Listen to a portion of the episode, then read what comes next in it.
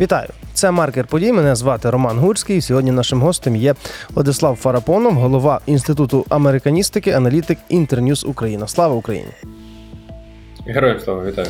Говоримо сьогодні власне про американістику, про США, про наші стосунки, бо є дуже багато різних інфоприводів останнім часом. І давайте ми почнемо з того, що США вже деякий час намагається ухвалити оцей спільний пакет допомоги для нас і для Ізраїлю. Одна партія за, інша проти. В них оця в особ... міжособиці, можна сказати, політичні. Чи є, на вашу думку, доцільність в цьому спільному пакеті? І чому от одні хочуть його просунути, інші хочуть від нього відмовитись?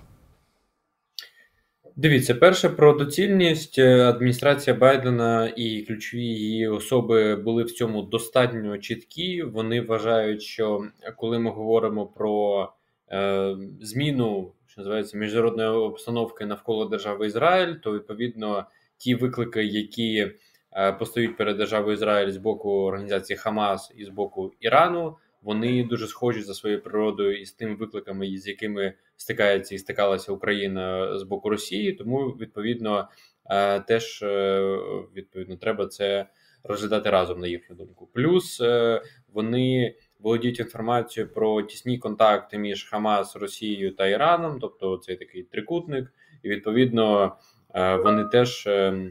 Насправді йдуть якраз про те, щоб це в принципі ухвалити разом, і відповідно адміністрація досі е, стоїть на цьому. Чому республіканці проти? Тому що вони вважають, що е, якщо адміністрація хоче там допомагати Україні чи Ізраїлю, треба розглядати це окремо, треба мати такі певні дебати у конгресі, треба треба мати можливість всім висловитися і так далі. А натомість адміністрація каже, що у нас немає на це часу. Ви розумієте, що кожне таке е, таке відтягування прийняття рішення це втрата життів, це втрата часу і так далі. Але е, республіканці ще е, хочуть, аби адміністрація звернула увагу, і мені здається, що це вже частково сталося, звісно, на проблему зміцнення південного кордону Сполучених Штатів тому що відповідно е, дуже багато стало випадків у Сполучених Штатах, е, коли коли люди, нібито, зокрема, через е, завезені через південний кордон такий препарат, як як фентанил. Відповідно, вони значить, е, страждають саме від цього, і відповідно треба це завершувати. Натомість, як Джо Байден буквально вчора говорив, що він погоджується, що якраз е, якраз система е, перетину кордону недосконала, її треба е, відповідно трохи полагодити, але давайте це не.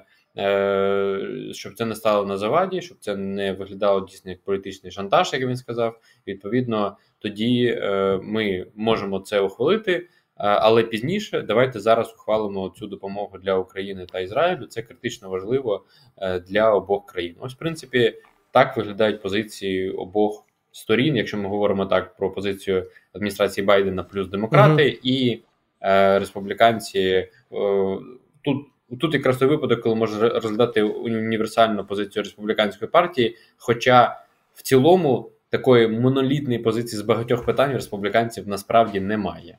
До речі, ви вже сказали про політичний тиск. Е, в них в наступному році вибори президентські. Це вже гра політична, чи це все ж таки просто дійсно розбіжність по конкретному питанню?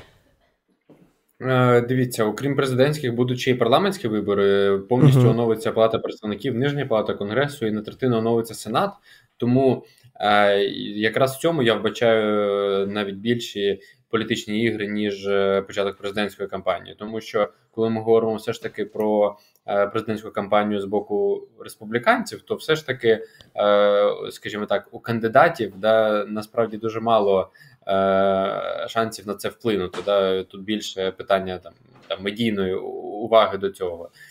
Тому тут якраз самі кандидати кандидати в президенти, скажімо, не сильно на це впливають. А от якраз законодавці, у яких теж починається передвиборча кампанія, ось ось вони на це можуть впливати. відповідно, їхня головна задача це переобратися і зробити так, щоб в обох палатах стало більше їхніх однопартійців. Тобто зараз республіканці з дуже невеликою перевагою контролюють нижню палату конгресу, а демократи контролюють сенат. Відповідно, обидві партії хочуть зробити так, щоб контролювати так.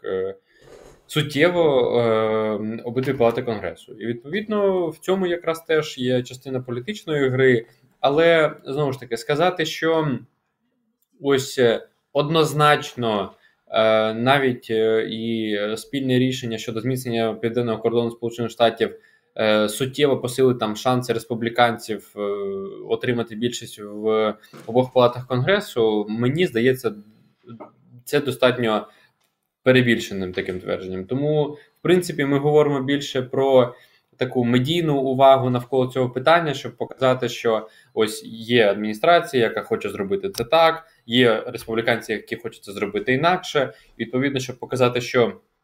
Ми не погоджуємося з усім, що робить адміністрація, і відповідно, ось тому ми протестуємо і в цьому конкретному випадку теж. Е, давайте повернемося до українсько американських відносин. Єрмак в Вашингтоні заявив зараз процитую, що без допомоги США є великий ризик програти цю війну. Е, чому він так різко це прокоментував? І як ви вважаєте, чи дійсно у нас от така буде біда без допомоги США? Ну, дивіться, насправді це не зовсім його теза, бо не він перший цю тезу сказав. Uh-huh. Ще в жовтні місяці міністр оборони Ллойд Остін е, і Ентоні Блінкен, державний секретар Сполучених Штатів, на слуханнях е, в Сенатському комітеті з питання сигнувань, тобто виділення самих коштів, да, про що ми от говоримо і досі. Вони сказали те, що без цих коштів Україна може реально програти війну. Я думаю, що попри те, що е, у нас це сприймається можливо як така певна е, достатньо резонансна заява. Я думаю, що це був правильний меседж для американських законодавців, тому що якщо ми говоримо про е, те, що постійно законодавці запитують у своїй адміністрації про те, а чому ми маємо допомагати Україні саме зараз, да і тому, що ми вже багато допомогли, і відповідно який е, наш очікуваний результат, то логічно відповіддю є те, що ви розумієте, якщо ми не будемо допомагати, то Україна може просто не виграти цю війну. Тобто е, це цілком. Е, логічне твердження в контексті, я би сказав. Можливо, дійсно у нас воно сприймається достатньо резонансно, але е, в тому контексті, в якому було сформульоване питання вперше от до адміністрації Байдена е, ще в жовтні, от коли розглядалося в чергове цей етап фінансування, то це цілком логічно і достатньо аргументовано прозвучало. Як то кажуть, до цієї тези не могло бути багато питань у американських. Mm-hmm сенаторів. Тобто вона зрозуміла е, всім відповідно е, чітко е, чітко сформульована і так далі. Тобто, і тут я би сказав так, що. Надзвичайно важливо ще розглядати американську підтримку не тільки у її абсолютному насправді вимірі, тобто як те, що Україна може отримати безпосередньо від Сполучених Штатів, а також це і індикатор для інших держав, да то вони дивляться на те, як е, Сполучені Штати допомагають Україні, що вони можуть поставити, що вони поставляють Україні, да і відповідно теж е, зможуть е, змінювати і, і свої підходи, тобто, аби не дублювати е, зусилля в будь-якій. Міжнародній допомозі, чи то економічна, чи військова, головне завдання там декількох донорів, скажімо, не дублювати зусилля один одного, uh-huh. так аби відповідно був е, якомога вигідніший результат для держави реципієнта, то от якраз на це вони дивляться. Але ще важливий такий момент, що, наприклад, навіть якщо Сполучені Штати там станом зараз не е, можуть ухвалити допомогу, то я думаю, що адміністрація Байдена звернеться до своїх партнерів у Європі і союзників, але й не тільки в Європі, наприклад, зокрема до таких держав, як Японія та Південна Корея, які ми бачимо, як за останній рік просто пройшли ну таку серйозну еволюцію у підходах е, е, для допомоги Україні. А адміністрація Байдена якраз в цьому році провела історичний. Трьохсторонній саміт з південною Кореєю і Японією відповідно е, так як то кажуть, е, дійшла до кульмінації потепління відносин е, з обома державами, і, і які між собою теж е, мали особливу історію відносин. то, наприклад, це вилилося в те, що з декількох американських медіа стало відомо, що адміністрація Байдена, наприклад, говорила саме з Південною Кореєю і з такою державою, як Болгарія, яка теж достатньо не публічна у своїй допомозі Україні, про виробництво боєприпасів. Uh-huh. Ну, це достатньо достатньо суттєвий трек, який можливо не не є таким публічним, але одно, одно, однозначно він є дуже важливим і для України навіть зі е, позиції стратегічного е, планування, да, і також в контексті е, розмови про посилення. Оборонного співробітництва між Сполученими Штатами та Україною, зокрема, я кажу про от якраз е, ще один саміт е, щодо оборонних е, індустрій, який зараз проходить два дні у Вашингтоні. Угу. Навіть таке ще ще може бути через е, фактично Азію і навіть Болгарію. Ще недавно стався такий дуже цікавий е, епізод. Е, Володимир Зеленський не з'явився на онлайн засіданні комітетів США, тобто він навіть не просто не з'явився, а він в останню хвилину скасував свій виступ там.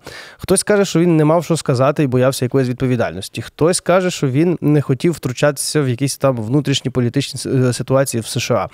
Як ви думаєте, що це було? І, власне, чим це для нас обернеться? Чи це був правильний хід, чи все-таки помилка? Наскільки я знаю, із декількох е, джерел там сталася наступна ситуація. Відповідно, було обговорення, яке переросло у дуже палку дискусію, і дуже багато якраз американських сенаторів на той час, коли я так розумію, мав підключатися по відеозв'язку президент України.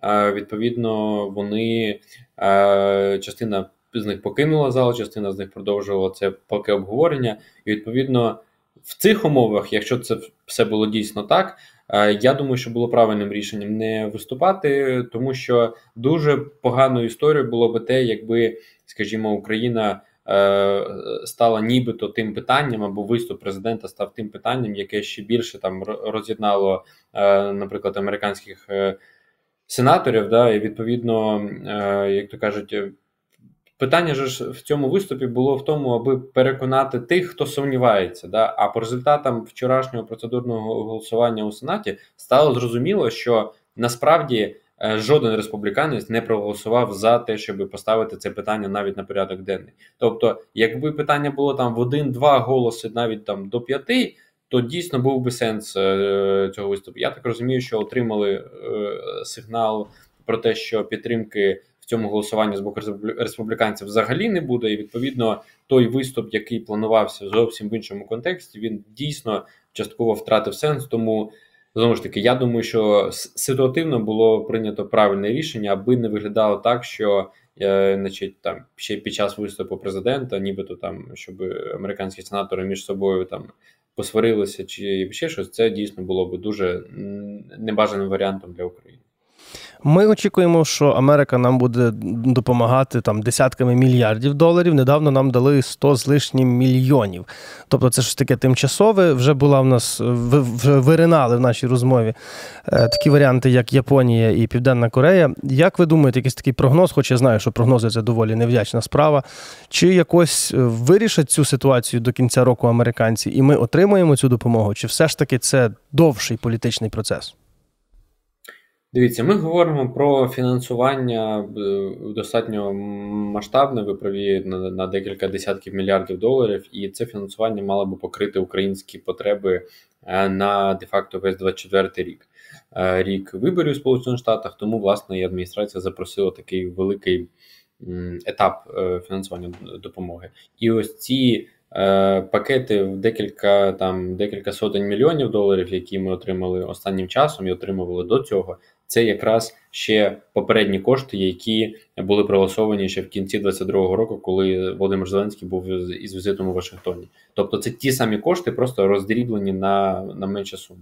Я думаю, що все ж таки адміністрація і конгрес знайдуть компроміс е, в цьому питанні і теж і до кінця року, тому що не я думаю, їм не хочеться це теж тягнути у, у наступний рік. Але навіть якщо цього раптом не станеться там з якихось бюрократичних чи Е, політичних е, причин, не е, проблема, якщо це станеться там на початку січня. Да? Тобто, грубо кажучи, головне, щоб не було такого, що значить, там обидві партії скажуть наступне, що е, ми втомилися, у нас багато внутрішніх проблем. Ми взагалі зараз не будемо допомагати. Так ніхто не каже.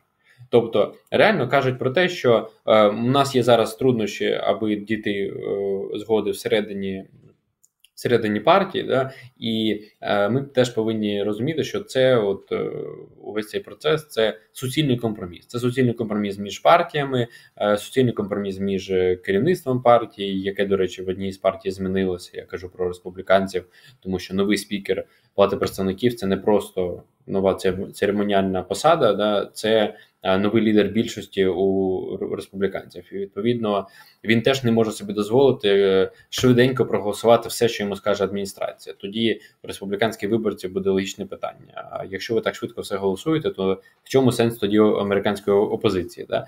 Тобто е, це теж впливає на процес прийняття рішень. Тому я думаю, що все ж таки у підсумку все буде. Зроблено так, як адміністрація Е, запросила у конгресу, можливо, в дещо видозміненій формі, тобто там можливі певні компроміси щодо суми, можливо, щодо там. Е, е, скажімо, таких непублічних умов цього фінансування, тобто, можливо, буде посилення перевірок за допомогою, але в цьому питанні Україна насправді теж достатньо, як то кажуть, на високому рівні демонструє це, тому що жоден Е, значить, ем, американський чиновник, який перевіряв е, допомогу, чи реалізовується вона за призначенням, ніхто не сказав, що там є якісь суттєві проблеми.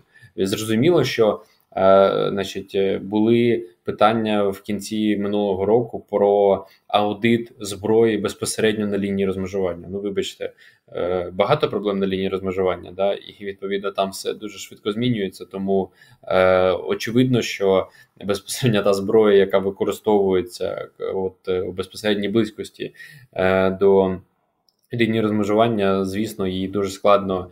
Е, е, якраз е, з нею провести аудит. Да? Тому, але той факт, що американці взагалі це хотіли робити, показує величезну довіру до української сторони, тому що знову ж таки, щоб туди потрапити, щоб це провести, треба пройти ряд відповідно етапів до цього, і це означає, що вони готові були це робити, якщо б українська сторона гарантувала їм безпеку. Це теж показник, да що значить все інше було окей, да, от лишилося там перевіряти е, використання зброї лише от безпосередньо на лінії розмежування. Це теж дуже серйозний показник, і, і я думаю, і довіри до, е, до цього.